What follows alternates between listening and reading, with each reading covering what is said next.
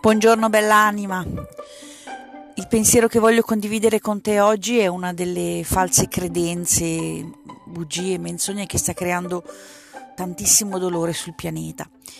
Ed è questa, che una coppia, due persone siano destinate a stare insieme per tutta la vita.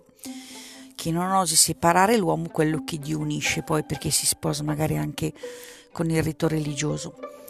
E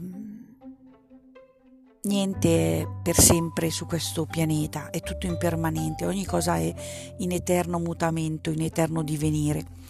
Per cui soprattutto coppie che si mettono insieme con corpi di dolore attivi, con ferite attive, con parti di sé ancora non armonizzate non integrate, la coppia fa proprio emergere quanto ancora c'è da, da guarire con grande dolore per cui viene data la possibilità a ciascuno dei due di guardarsi le proprie ferite e di non dare la colpa all'altro del dolore, ma di farsi carico della propria parte di eh, parti di sé che agganciano all'altro e che mm, si chiamano proprio dei t- trigger, soprattutto nella coppia, e si comincia a generare una spirale di dolore e sofferenza potente veramente anche drammatica.